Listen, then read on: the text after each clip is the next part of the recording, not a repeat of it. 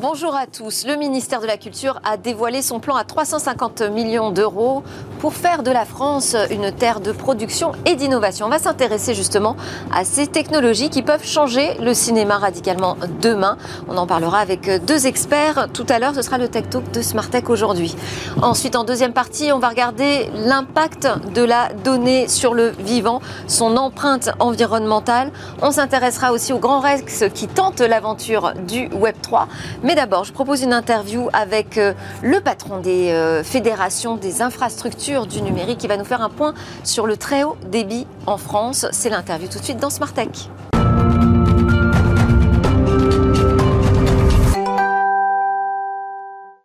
Et oui, c'est pas le festival de Cannes encore tout à fait dans Smart Tech, mais on va quand même s'intéresser à ces technologies qui changent le cinéma. On en parlera euh, dans notre Tech Talk avec euh, Nicolas Godmet. Bonjour Nicolas. Bonjour. Vous êtes euh, partenaire en charge des industries créatives chez OnePoint et vous serez rejoint par Vincent Florent qui est lui à Cannes en ce moment. Donc on sera à distance connecté avec le directeur numérique du CNC. Bonjour Vincent. Donc on va parler de cette création cinématographique hein, qui va être euh, et qui commence d'ailleurs à être euh, bouleversé par les technologies. Mais d'abord, je vous propose que l'on fasse un point sur le très haut débit en France, puisque l'Observatoire du très haut débit 2023, réalisé par Infranum, vient d'être euh, dévoilé il y a quelques jours. Bonjour Philippe Legrand. Bonjour Delphine. Merci beaucoup d'être avec nous pour nous, nous, en parler. Vous êtes le président donc, de la fédération qui rassemble, regroupe et représente l'ensemble de la filière des infrastructures du, numérique en France. Cet observatoire, vous l'avez mené avec la Banque des territoires, également l'AVICA qui regroupe elle, les collectivités engagées dans le numérique. Premier constat, finalement, c'est la confirmation qu'on est bien dans les clous du plan euh, France euh, très haut débit. Et c'est une bonne nouvelle. Euh, c'était pas, une pas une surprise. Ah, il y a dix ans, c'était pas gagné. Il y a dix ans, l'objectif qui avait été fixé de raccorder, de rendre raccordable 80% de la population française et des entreprises françaises euh, nous paraissait particulièrement ambitieux. Nous sommes au rendez-vous et, et la machine industrielle est lancée, elle continue.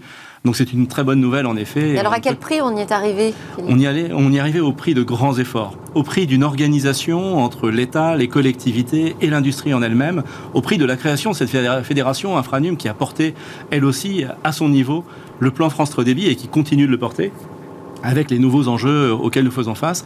C'est à ce prix-là et quelques dizaines de milliards d'euros, bien entendu. Euh, plus de 12 000 prix sont raccordés par jour ouvrable. C'est euh, énorme. Vous rencontrez quel genre de difficultés sur, euh, sur le terrain? Alors les difficultés sont nombreuses, elles ont d'ailleurs euh, défrayé la chronique mm. et, font l'objet de beaucoup de concertations avec les, collectivités.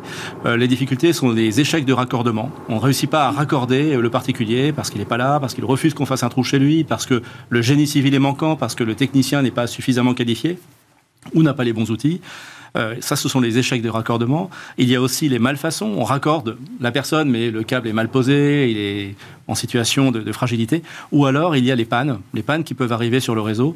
Et ce sont les trois indicateurs euh, que nous mesurons pour euh, mesurer la qualité et l'améliorer au fil du temps. Qu'est-ce qu'il donne cet indicateur? Alors il nous dit quoi sur la qualité aujourd'hui des prestations?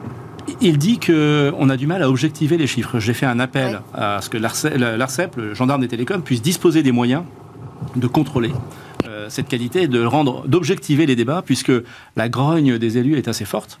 Euh, du fait de ce qu'ils voient sur le terrain, euh, on oublie forcément ce qui va bien, les 75% ou 80% de raccordements qui se passent bien, on regarde vraiment ceux qui ne vont pas. Et, c'est la raison pour laquelle j'ai présenté en septembre dernier au ministre Jean-Noël Barrot et à la présidente de l'ARCEP lors de la Rodière un plan qualité qui engage la filière. Ce plan qualité est en cours. Il met du temps, il avance trop lentement, il avance. Et je pense que les indicateurs euh, doivent euh, s'améliorer drastiquement. Ces problèmes de qualité qui viennent parfois des prestataires, d'un manque de compétences, ce sont aussi des membres de, la fédération Infranum. Ils sont tous au sein d'Infranum. Eh donc il y a euh, tous les sujets que nous pouvons mettre sur la table. Après, nous ne pouvons pas tout. Le zéro défaut n'existe pas sur un plan de cette nature. Partout en Europe, ces problèmes se, rencontrent à plus ou moins enfin de, façon plus ou moins importante, mais nous travaillons dessus. Et puis il ne faut pas oublier non plus que ce plan France Débit reste un très beau succès, une formidable épopée pour, euh, pour la France. Bon, avec une petite pression supplémentaire, puisqu'on a la fin du cuivre oui. Euh, qui a été annoncée. Il y a aussi ce contexte de crise dont on a encore parlé hier, euh, l'inflation, qui pèse évidemment, j'imagine, sur les économies de, de, vos membres. comment vous arrivez aujourd'hui à embrasser ces deux défis de coûts et de pression sur euh, la fin du cuivre, ça veut dire qu'il faut vraiment accélérer sur la fibre optique. Oui, alors on a toujours été dans un, dans un système de challenge hein, et dans des, des, grandes aventures industrielles. La fin du cuivre, vous avez, vous avez raison de le signaler, hein, c'est quand même euh, près de 40 millions de prises qu'il va falloir euh, enlever. Et, et, tout ça avec un objectif fixé par Orange qui est de le faire d'ici 2030, Orange propriétaire du, du réseau. Oui. Donc il y a un, un, vrai enjeu industriel, il ne faut pas le minimiser, c'est l'affaire de tous, hein, c'est pas l'affaire d'un seul opérateur, c'est l'affaire de, de tout le monde. L'inflation, est un défi euh, qui nous fait face et auquel on a répondu un peu euh, avec une, un ajustement euh, par négociation avec les opérateurs, au premier rang duquel on, on, trouve Orange qui a accepté une augmentation de 4%. L'inflation subie par nos entreprises se situe aux alentours de 5 à 10%, mais elle est subie par tout le monde. Mm. Et elle n'est pas adossée à un marché suffisamment enfin, avec des revenus suffisamment élevés et un partage de la valeur entre les grandes, les GAFA et les opérateurs suffisamment équilibrés pour permettre de nous donner de la sérénité.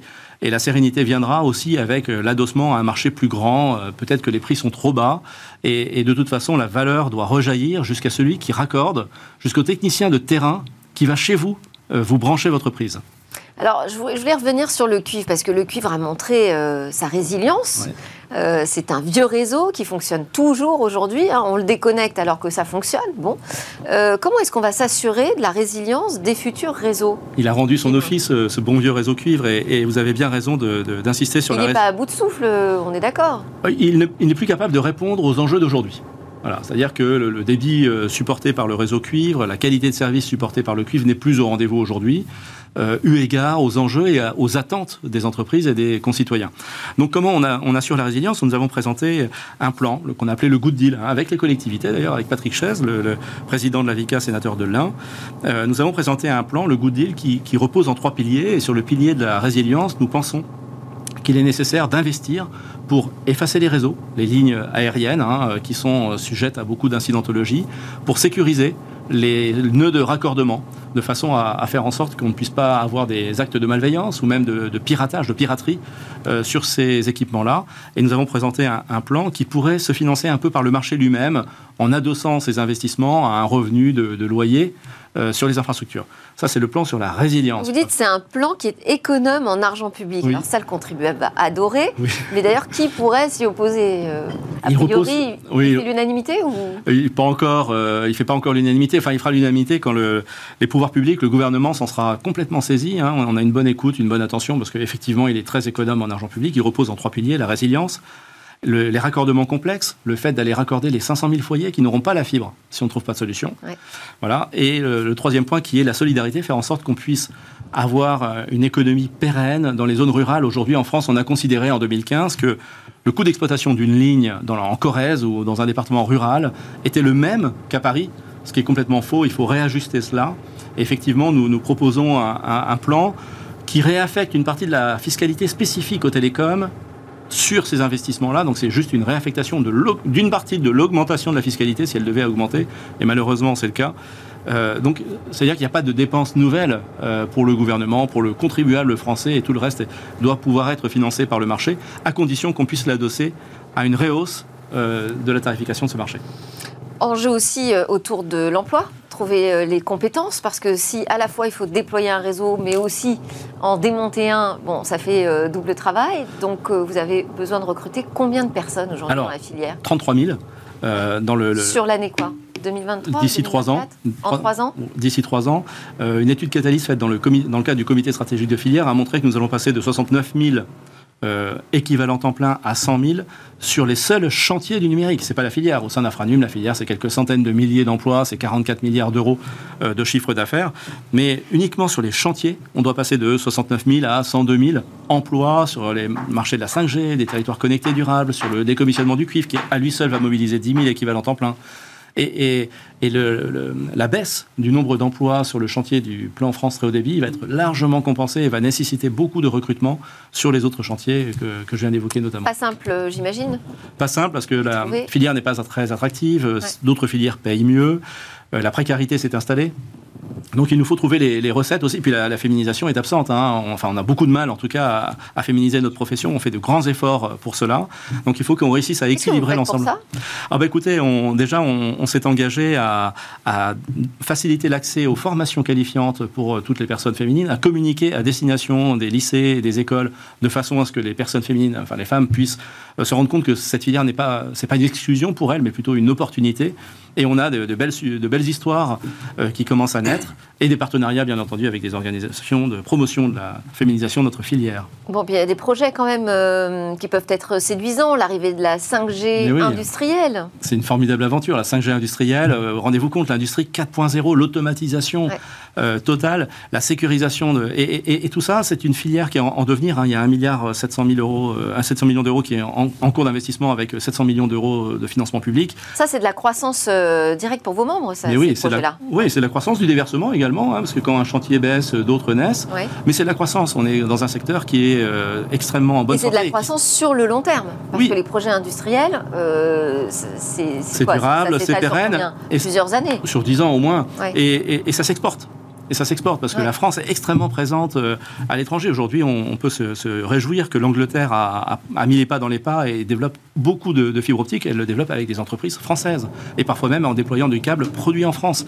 Voilà. Donc euh, les autres pays suivent euh, ce modèle-là et c'est très bien pour notre industrie. On a aussi le marché des data centers. Oui. Très dynamique, visiblement. Très dynamique. En France, on a 345 data centers. L'axe Paris-Marseille se renforce. Et on va bientôt pouvoir rivaliser avec les grands centres comme Londres et Francfort, qui, sont, qui font référence au niveau européen. Mais quand même, la France développe un modèle de data center de proximité. Il n'y a pas que les grands data centers, il y a aussi les petits, euh, proches des entreprises et des collectivités, des citoyens. C'est très bien pour l'environnement et, et, ça fait peut-être une caractéristique française qu'il convient de développer avec les, milliers d'emplois euh, qui sont consacrés à, cette, euh, à ce secteur. Nicolas Godemain, une remarque euh, sur ce sujet ou une question peut-être pour Philippe? Ah ben, La proximité des data centers, je pense que c'est un, enjeu clé. Hein. On a de plus en plus d'outils d'intelligence artificielle qui se développent, qui ont besoin de capacités de calcul. et c'est important d'avoir ces capacités de calcul dans des pays où le coût de l'électricité carbone est plus faible, comme en France, mm. et en proximité. Donc je pense que c'est une très bonne chose que ça puisse se développer dans notre pays. Et voilà, et pour ça, on a besoin donc de toute euh, votre filière. Merci beaucoup, Philippe Legrand, président d'Infranum. Avec plaisir. Vous restez avec nous, on va s'intéresser au cinéma dans Smartech. Alors, pendant le Festival de Cannes, eh ben, nous, dans Smartech, on s'intéresse aux technologies qui vont transformer ce, cinéma, euh, comment la création euh, va bouger, va peut-être être bousculée, chamboulée par euh, notamment l'arrivée de l'intelligence artificielle. On en parle avec Nicolas Godmet, écrivain, dont je recommande le livre La fin des idoles. Bonjour Nicolas, à nouveau. Directeur du cabinet du secrétaire d'État au numérique sous Mounir Majoubi, pour ceux qui s'en souviennent, ce c'était pas si lointain. Euh, et actuellement donc partenaire en charge des industries créatives. Vous êtes aussi Chief AA Officer chez OnePoint, qui est une entreprise de services numériques. Donc euh, vous maîtrisez à la fois la partie euh, culturelle du sujet, mais également technologique et notamment autour de l'IA. Avec nous sur ce débat, Vincent Florent, qui est le directeur du numérique au CNC, le Centre national du cinéma et de l'image animée. Euh, avec un parcours, euh, vous, de 14 ans de transformation numérique et de conduite du changement au service des industries de contenu. Bienvenue également, euh, Florent, Vincent, pardon. Et restez avec nous, Philippe Legrand, président d'Infranum. Eh bien, des infrastructures numériques, on en a besoin aussi pour que le cinéma et les technologies tournent. Donc, vous pouvez participer évidemment à la discussion. Alors, actuellement, c'est le festival de Cannes. Est-ce que vous avez repéré peut-être déjà des petites innovations comme ça qui vous intéressent pour cette édition? Bah, par exemple, il y a un, nouveau film euh, d'Indiana Jones avec euh, un acteur que certains connaissent, euh, Harrison Ford. Il a 80 ans, mm. mais ça se voit pas dans le film parce qu'il y a des technologies qui ont été développées par Disney mais qui existent chez plein d'autres producteurs qui permettent de rajeunir en direct pendant le tournage le, la physionomie euh, de, de l'acteur. Donc ça, c'est ça doit lui manquer après quand il passe euh, derrière la caméra et qu'il rentre chez lui, Harrison Ford. Je ne sais pas. Euh, vous, vous êtes, vous êtes sur le festival, Vincent. Qu'est-ce que vous avez noté d'intéressant du côté des innovations? C'est intéressant parce que la technologie dont, dont parle Nicolas, c'est notamment une technologie française qui a été développée par un acteur qui s'appelle Maguff et les effets visuels de Indiana Jones 5 qui a été effectivement dévoilé au Festival de Cannes ont été en partie réalisés là aussi par une boîte française qui s'appelle The Yard, qui est installée à côté de Montpellier. et donc moi, ce que je remarque, c'est que les Français sont bons en technologie dans ces sujets-là et qu'il faut accélérer encore les investissements et les innovations. Bon, je ne peux pas ne pas poser la question également euh, au sujet de TikTok, puisqu'il y a quand même euh, une polémique hein, sur euh, cette seconde édition d'un festival de courts métrages TikTok Short Film. Ce partenariat avec un géant des réseaux sociaux, certes, mais chinois, qui de plus en plus est interdit auprès des officiels. Ça, vous gêne, vous, la présence de TikTok à Cannes en tant que partenaire? Nicolas? Euh, ben, Je pense que TikTok, il y a, deux, aspects. Euh, il y a effectivement euh, ce que connaît le grand public et ils essayent effectivement d'accompagner la création. Il y a d'ailleurs chez TikTok un ancien président du CNC qui connaît très bien le, festival euh, de Cannes et ce qui explique aussi euh, ces liens. Euh, d'un autre côté, il y a énormément d'interrogations sur la proximité de TikTok et notre prise chinoise avec évidemment le, Parti communiste chinois, sa capacité à absorber des données de citoyens français et européens. Et il y a beaucoup de discussions en cours pour réguler, voire interdire TikTok euh, sur certains, sur certains euh, domaines. Euh, voilà, bon, profitons-en tant qu'on peut pour le Festival de Cannes. Vincent, votre opinion sur ce sujet? Nous, on n'a aucun problème, bien au contraire, à, travailler avec les plateformes. La condition est simple, c'est qu'elles puissent respecter les règles du jeu de la création. Et donc, ces, ces règles du jeu, c'est notamment de pouvoir s'assurer qu'ils luttent contre le piratage sur leur plateforme, et d'autre part, qu'ils puissent contribuer à la création euh, en, en, stimulant des initiatives qui ciblent les créateurs. Alors, on ne le fait pas encore avec euh, TikTok et on serait ravi de, de, pouvoir le faire. Pour l'instant, c'est pas encore le cas, mais on le fait avec YouTube, euh, qui est un partenaire euh, du CNC depuis plusieurs années. On a au Festival de Cannes une résidence avec des jeunes créateurs de YouTube qui viennent euh, ici qui font la montée des marches et qui surtout rencontrent les professionnels du cinéma et qui passent du coup du petit écran du smartphone au, au, grand écran. Donc euh, les plateformes sont vraiment euh, intégrées euh, à cet écosystème de création. Ouais, donc ça commence quand même à bouger hein, autour de, des, plateformes numériques. On voit de plus en plus de liens qui se créent entre les deux. On va même pas parler de l'arrivée de Netflix. maintenant, on va s'intéresser, je vous propose, à voir un petit peu plus loin, à l'intelligence artificielle. Qu'est-ce que l'IA peut changer dans le cinéma, Nicolas? En fait, l'IA, elle peut intervenir à peu près dans tous les maillons de la chaîne de valeur de, fabrication euh, d'un film. Si on prend l'écriture, euh, bah, il y a tout simplement l'idéation, la documentation, euh, la génération, par exemple, de moodboards qui permettent, à un stade où il n'y a pas beaucoup de financement qui est celui de l'écriture, bah, d'avoir quelque chose à montrer à des producteurs ou à des, coproducteurs pour, aller chercher des fonds. C'est-à-dire quelque chose à montrer bah, des images, tout simplement. C'est-à-dire qu'on peut demander aujourd'hui à ChatGPT euh, de... À partir d'un début de, de, On peut même demander à ChatGPT de proposer un, pitch, euh, et ensuite on peut lui demander de décrire les personnages du pitch, euh, à quoi ils ressemblent, et ensuite on donne ça à Midjourney, et Midjourney peut proposer des images des personnages. Et on a un premier jet avec mais on est d'accord que ce ne sera pas forcément fidèle à mon projet de création, au final. Bah après, c'est tout le travail. De toute façon, euh, le, ces, ces IA ne sont que des outils.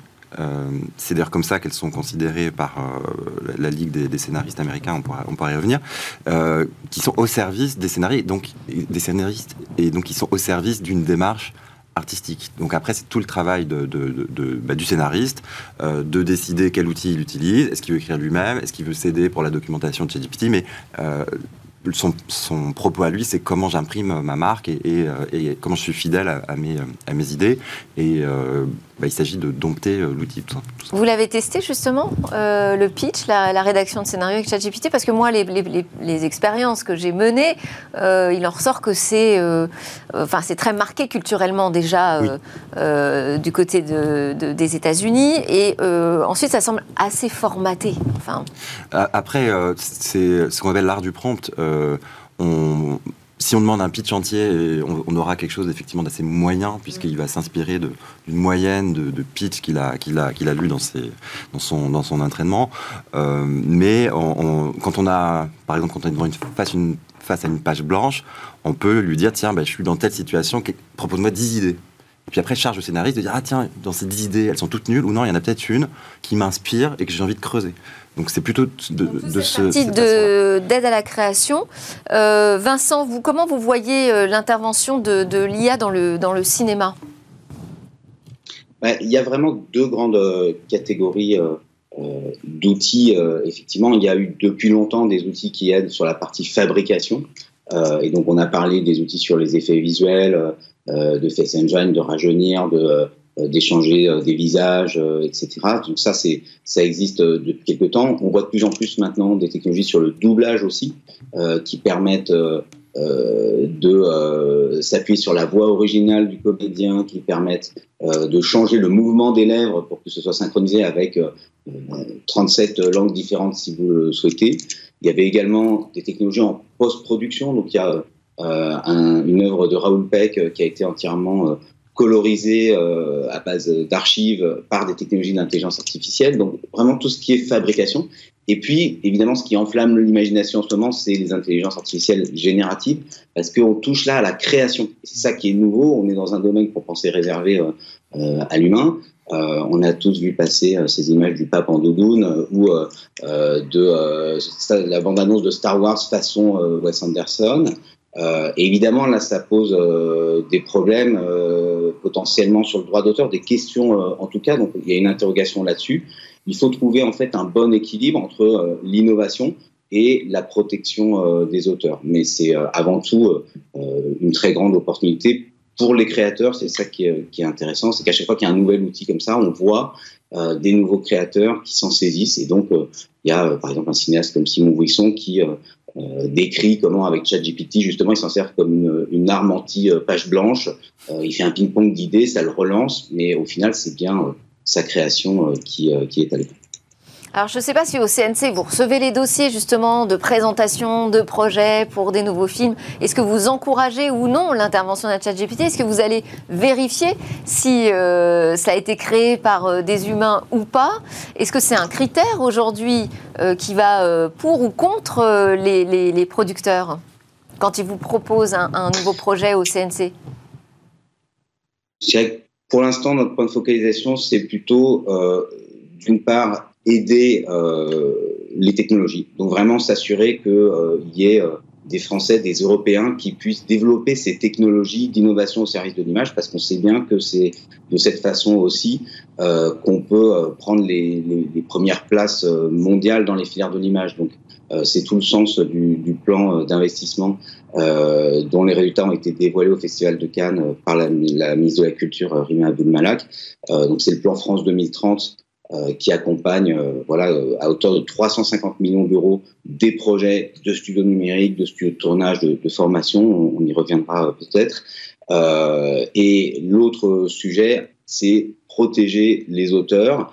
Nicolas l'a dit, ça a été considéré aux États-Unis comme un outil et un outil qui ne génère pas de droits d'auteur. Donc, au final, il peut pas y avoir un scénario signé par ChatGPT c'est considéré comme euh, un outil qui a permis d'aboutir au, résultat final. Et donc nous, en particulier, on n'a pas de, de, clause non plus euh, là-dessus du moment que le travail de l'auteur est respecté. Vous en attendez quelque chose, vous, du cinéma transformé par euh, la technologie, Philippe? Alors, le cinéma transformé par la technologie nécessite la technologie en amont, donc évidemment, tout est lié, euh, bien entendu. On parlait de, des données, de l'hébergement des données et du respect des règles. Euh, moi, j'attends sur, le, par exemple, le festival TikTok, et pour rebondir là-dessus, si vous me le permettez, le fait que les règles doivent être respectées par tout le monde, donc on parle bien entendu du droit d'auteur en l'espèce, mais même euh, du RGPD, euh, de la, protection des données des utilisateurs. Vous avez vu que la semaine dernière, Meta a été condamné à une amende de 1,2 milliard d'euros pour ne pas respecter le RGPD. C'est une condamnation irlandaise. Euh, oui, j'en attends beaucoup de choses. Ça interroge, mais en même temps, je, enfin, d'un avis extérieur et pour, pour, être utilisateur, bien entendu, de ces outils d'IA au quotidien. Vous savez que c'est l'IA qui nous permet aujourd'hui de réussir le plan France Très Haut Débit. S'il n'y a pas des outils d'intelligence artificielle, nous ne pourrions pas exploiter les 12 000 rapports quotidiens que nous recevons sur les installations pour les confronter avec la réalité. Sans ces outils-là, nous sommes complètement démunis parce que les hommes, il faudrait des, armées euh, de personnes qui eux-mêmes devraient se synchroniser pour comparer les rapports. Ce sont des formidables outils. Euh, je pense que ça n'est que cela. Et, d'ailleurs, l'utilisation euh, de ChatGPT ou, d'autres outils de cette nature relève d'un certain savoir-faire Ça n'enlèvera pas la création, ça l'accompagnera. Je suis certain que c'est pas à une IA qu'on va pouvoir confier la, substantifique moelle de la création et que tous les auteurs auront bien sûr leur place. Est-ce que euh, chez OnePod, quand vous rencontrez les industries créatives, elles font le même accueil que vient de faire Philippe euh, à ces technos? Alors en fait, ça, ça, dépend à qui on parle. Si, si on parle par exemple à, à une directrice d'innovation euh, chez Newen, euh, elle, elle, embrasse, elle embrasse ouais. ça, mais elle, elle, dit par contre, mes créatifs, il faut que je les rassure. Et euh, elle, a, elle, avait un exemple assez, assez, assez intéressant. quand vous recevez un scénario, euh, et que vous êtes directeur de production euh, ou que vous êtes costumier, ben, à un moment, il faut dépouiller le scénario pour euh, le transformer en un plan d'action opérationnel, pour dire j'ai besoin de tel costume à tel moment, etc. Ça s'appelle la phase de, dépouillement. Ben, ils ont proposé une IA qui permettait de, comprendre le scénario et de dire voilà, il faut tel type de costume à tel endroit. Et alors, au début, la costumière était un peu inquiète en disant mais ça va me prendre mon travail. Et puis finalement, euh, ce qui explique euh, la directrice de l'innovation de Nuel, c'est qu'elle a compris que ça lui permettait de gagner du temps pour euh, en passer plus dans le choix des costumes, pour aller faire les boutiques et pour faire son travail vraiment créatif de trouver le, le meilleur costume. Donc l'accueil est, est, différent en fonction des types de populations auxquelles on s'adresse. Il faut l'expérimenter finalement. Il faut l'expérimenter, l'accompagner. Alors, il y a d'autres euh, technologies intéressantes, ce sont toutes les technologies immersives. Pour l'instant, ça reste un peu euh, gadget, euh, il me semble, non, dans, dans, le cinéma? Vincent, pardon, je vous interpelle. Ce qui développe beaucoup, c'est ce qu'on appelle la production virtuelle. ça, c'est une technologie qui a été développée notamment par Disney sur la série The Mandalorian. Euh, et c'est les images que vous avez peut-être vues de ces euh, écrans LED géants, donc comme des énormes panneaux LED, et on tourne directement devant ces écrans LED. Ça remplace un peu le fond vert euh, où on doit euh, filmer devant euh, un fond et ensuite en post-production euh, incruster euh, les décors. Là, c'est pas ça. On, on, projette en temps réel et surtout quand on déplace la caméra, il y a un effet de parallaxe en temps réel. C'est basé sur ces technologies de temps réel qui viennent notamment du jeu vidéo. Donc ça, ça se développe beaucoup. c'est là aussi un outil créatif formidable qui permet voilà des, des, nouvelles des nouvelles visions. Euh, et vous avez euh, typiquement euh, le prochain film de, de Audiard, dont l'action se passe entièrement au Mexique, ben, en fait, est tourné entièrement en studio en Ile-de-France. Et donc, là aussi, ça fait partie des technologies qu'on a voulu accompagner avec le plan Grande Fabrique de l'image. Cette production virtuelle, c'est des investissements importants en matériel. Et donc, on, aide les studios de, tournage à, investir là-dedans. Ça permet de localiser aussi des tournages en France plutôt que dans d'autres pays ou dans d'autres continents. 350 millions d'euros, donc euh, d'ici à 2030, euh, mis sur la table hein, pour euh, faire de la France, nous dit euh, la ministre de la Culture, faire de la France cette terre de production et d'innovation dans le cinéma. C'est la grande fabrique euh, de l'image. Sur quelles innovations, au-delà de l'IA, on doit miser aujourd'hui? pour la partie production cinématographique ah bah, il y a tout ce qui concerne. Euh, alors là, pour le coup, Vincent serait probablement plus, euh, plus à même que moi de, répondre. Euh, pour moi, il y a effectivement tout ce qui concerne le métavers, le Web3, on, est un peu, le, enfin, le soufflet est un peu retombé avec ce qu'on appelle l'hiver des cryptos, mais euh, c'est quelque chose qui va, qui va continuer, euh, me semble-t-il, euh, dans, dans, la durée.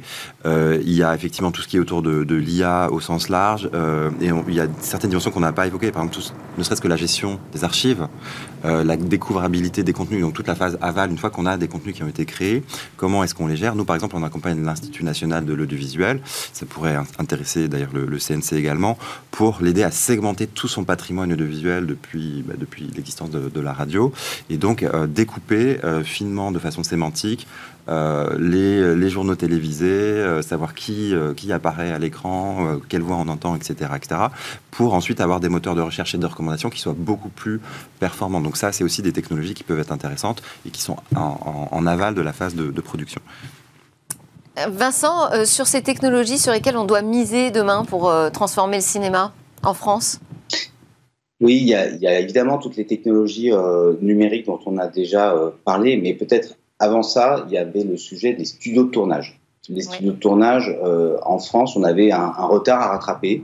Euh, depuis la nouvelle vague, le studio en France est un peu passé de mode. les cinéastes de la nouvelle vague ont eu une autre innovation technologique de l'époque, les caméras légères. Euh, la possibilité de tourner en extérieur. Ils s'en sont pleinement saisis et ça a été voilà, un, renouveau créatif important. Mais le studio de tournage est, devenu un petit peu euh, le symbole du cinéma bourgeois, du cinéma à la papa et les cinéastes euh, n'en voulons plus.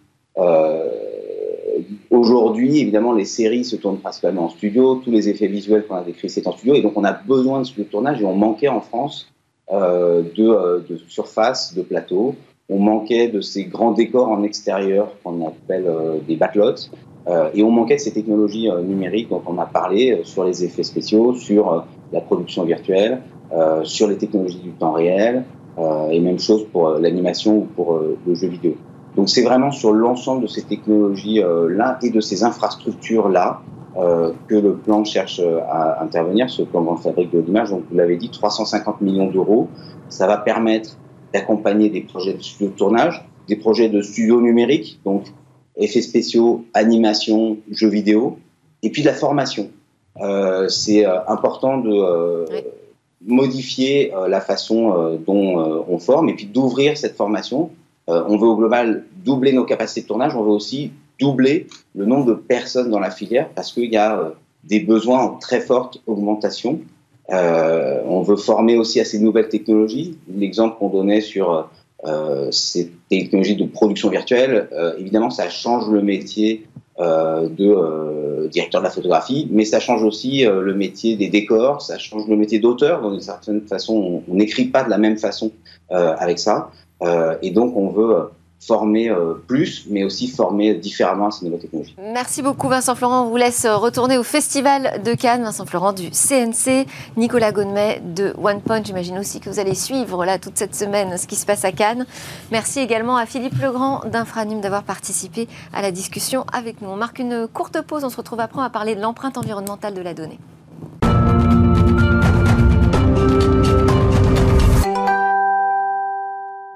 Deuxième partie de Smart Tech, votre quotidienne sur l'innovation et les technologies continue. On va s'intéresser à la donnée et son empreinte. Ils sont restés en plateau avec moi, je précise avant tout, Nicolas Godmet, qui est partenaire en charge des industries créatives chez OnePot, avec qui on a parlé de cette transformation du cinéma par euh, les technologies, et Philippe Legrand, président d'Infranum, qui nous a fait un point sur la situation aujourd'hui en matière de très haut débit en France, et puis surtout, où sont les points de vigilance, Philippe? Alors, on va parler aussi de points de vigilance avec ce monde de la donnée et Sophie Lavaux qui est euh, connectée avec nous.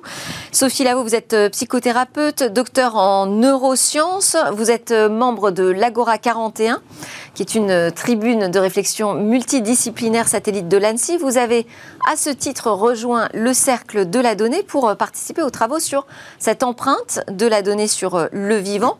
Une partie du travail a déjà été présentée dans Smartech par Jean Martineau et Mathieu Bourgeois. Nous, on va s'intéresser davantage à la partie sciences cognitives. Alors, quel est le, lien pardon, euh, entre l'empreinte de la donnée euh, et ces sciences cognitives, Sophie?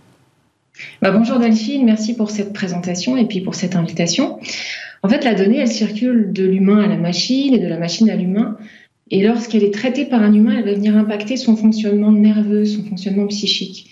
Les sciences cognitives, elles sont nées avec l'ambition de décrire la pensée et le fonctionnement de l'esprit sous la forme d'une machine logique. Donc on voit bien euh, à quel point les sciences cognitives sont intriquées au concept même d'intelligence artificielle qui cherche à modéliser et dépasser la, la machine à penser humaine. Et d'ailleurs, on fait traditionnellement remonter la naissance des sciences cognitives au milieu des années 50 dans le sillage de l'invention de l'ordinateur et de la cybernétique.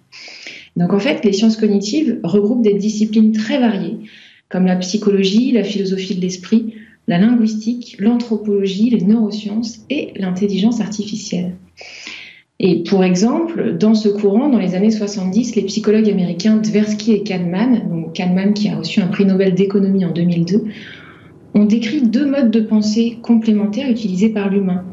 Euh, deux modes de pensée essentiels pour sa survie. Une pensée automatique, incontrôlable et rapide, dans laquelle se logent nos biais cognitifs, nos intuitions, nos réactions automatiques, et une pensée plus lente et plus coûteuse en termes d'énergie. Mais cette pensée-là, elle est aussi plus logique.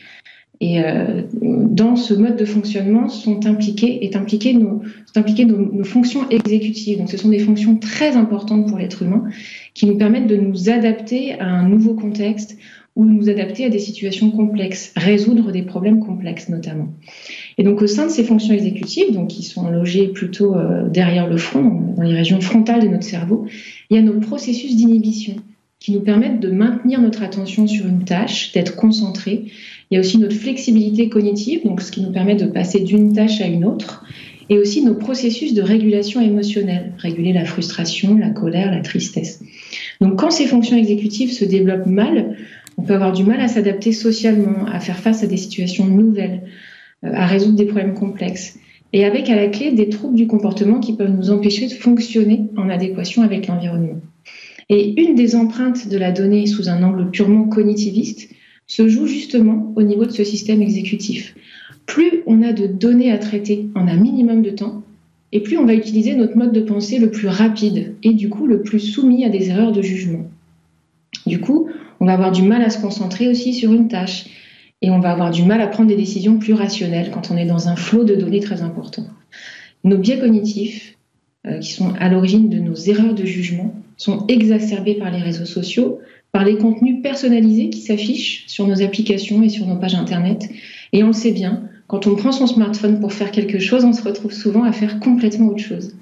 Et beaucoup d'études montrent aujourd'hui l'impact de la donnée sur nos capacités attentionnelles, sur la fatigue cognitive et le manque de sommeil. Et c'est d'autant plus préjudiciable pour un enfant dont le cerveau est en plein développement jusqu'à la fin de l'adolescence. Tous ces paramètres-là vont influencer notre santé physique et mentale tout au long de la vie. Donc là, vous abordez ce sujet de, l'impact sur notre santé. Est-ce qu'il y a d'autres euh, éléments euh, à prendre en compte que les sciences cognitives pour cela? Alors oui, dans l'étude, on s'intéresse à la neurophysiologie, par exemple, parce que quand on traite aussi un flot important de données, il y a un impact sur notre système nerveux. Euh, on s'intéresse aussi aux sciences humaines et sociales. En fait, on cherche à évaluer dans cette étude la trajectoire actuelle. Alors tout n'est pas écrit dans le marbre, mais on a pas mal d'éléments pour prendre quelques précautions dès maintenant. Quand on sait où la donnée impacte notre mode de fonctionnement, c'est plus facile de poser des limites.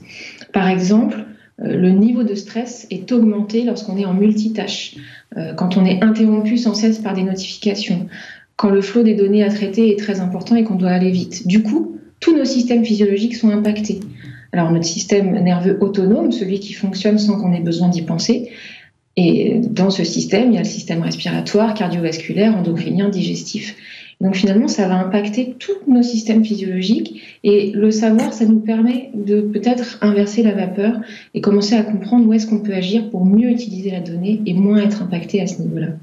Et par ailleurs, c'est important aussi de noter que plus on est connecté à des données virtuelles, moins on est connecté à ses propres données, euh, c'est-à-dire à ses, ressentis corporels, à ce qui nous permet de nous adapter à notre environnement. Et d'ailleurs, on fait souvent bien plus confiance à ses applications et à sa montre, à sa montre connectée qui nous dit levez-vous ou marchez mille pas de plus qu'à ses propres ressentis, ressentir de la fatigue, de la satiété, etc., ou l'envie de bouger. Et du côté des sciences humaines et sociales, on s'intéresse à la théorie de l'attachement et à la systémie. Euh, ça, c'est aussi un peu nouveau d'amener ces concepts-là. La donnée, elle s'invite dans un système, un système familial, amical, professionnel, et finalement comme un prolongement de soi-même. L'avènement du numérique a complètement transformé la manière dont on interagit les uns avec les autres, dont on communique les uns avec les autres. Et quand on sait que le manque de soutien social constitue un facteur de risque comparable au tabagisme, à l'obésité et à l'hypertension artérielle, ben, ça paraît légitime de se demander à quel degré la donnée, le flot de données très important qu'on a à traiter, euh, peut impacter la qualité de nos relations en fait. Et concernant le relationnel parent-enfant, Parfois, la donnée, elle prend la forme d'un distracteur, donc elle fait office d'un tiers. Parfois, elle fait office de babysitter pour certains parents. Apporter du contenu virtuel dès que la relation devient difficile euh, est une solution toute faite. Et dans ce cas précis, à quel moment est-ce que la donnée passe d'un distracteur à un objet d'addiction? Voilà tout ce, tout ce dont on, parle dans ce, dans ce groupe de réflexion. Et la donnée artificielle, en fait, elle va modifier le lien qu'on a avec soi, avec l'autre, et elle a des conséquences sur notre santé mentale. La sédentarité et les troubles du sommeil associés vont avoir des conséquences sur notre santé physique. Et donc, notre rapport au smartphone, aux applications, à la donnée en général est aujourd'hui problématique. Merci beaucoup, Sophie. Sophie Lavaux, je, suis obligée de vous couper. On, arrive au bout du temps qui nous était imparti. Merci beaucoup, Sophie Lavaux, pour euh, cet extrait des travaux. Euh, de toute façon, on va continuer à les creuser ensemble. Sophie Lavaux d'Agora 41. Euh, on se retrouve juste après un petit jingle pour regarder où va le web. Alors ce sujet va fortement vous intéresser. On parle du Grand Rex qui s'essaye au Web 3. Le Web 3 fait son cinéma. Cette fois, c'est le Grand Rex qui tente l'aventure. Le plus grand cinéma d'Europe lance son programme de fidélité inscrit sur la blockchain. Il a fait appel à la start-up française Taylor, fournisseur de solutions Web3. Alors, si ça vous tente, il faudra collectionner des cartes digitales. Leur nom, les cueilleurs d'images, censés représenter une société secrète de cinéphiles unis par leur passion du cinéma.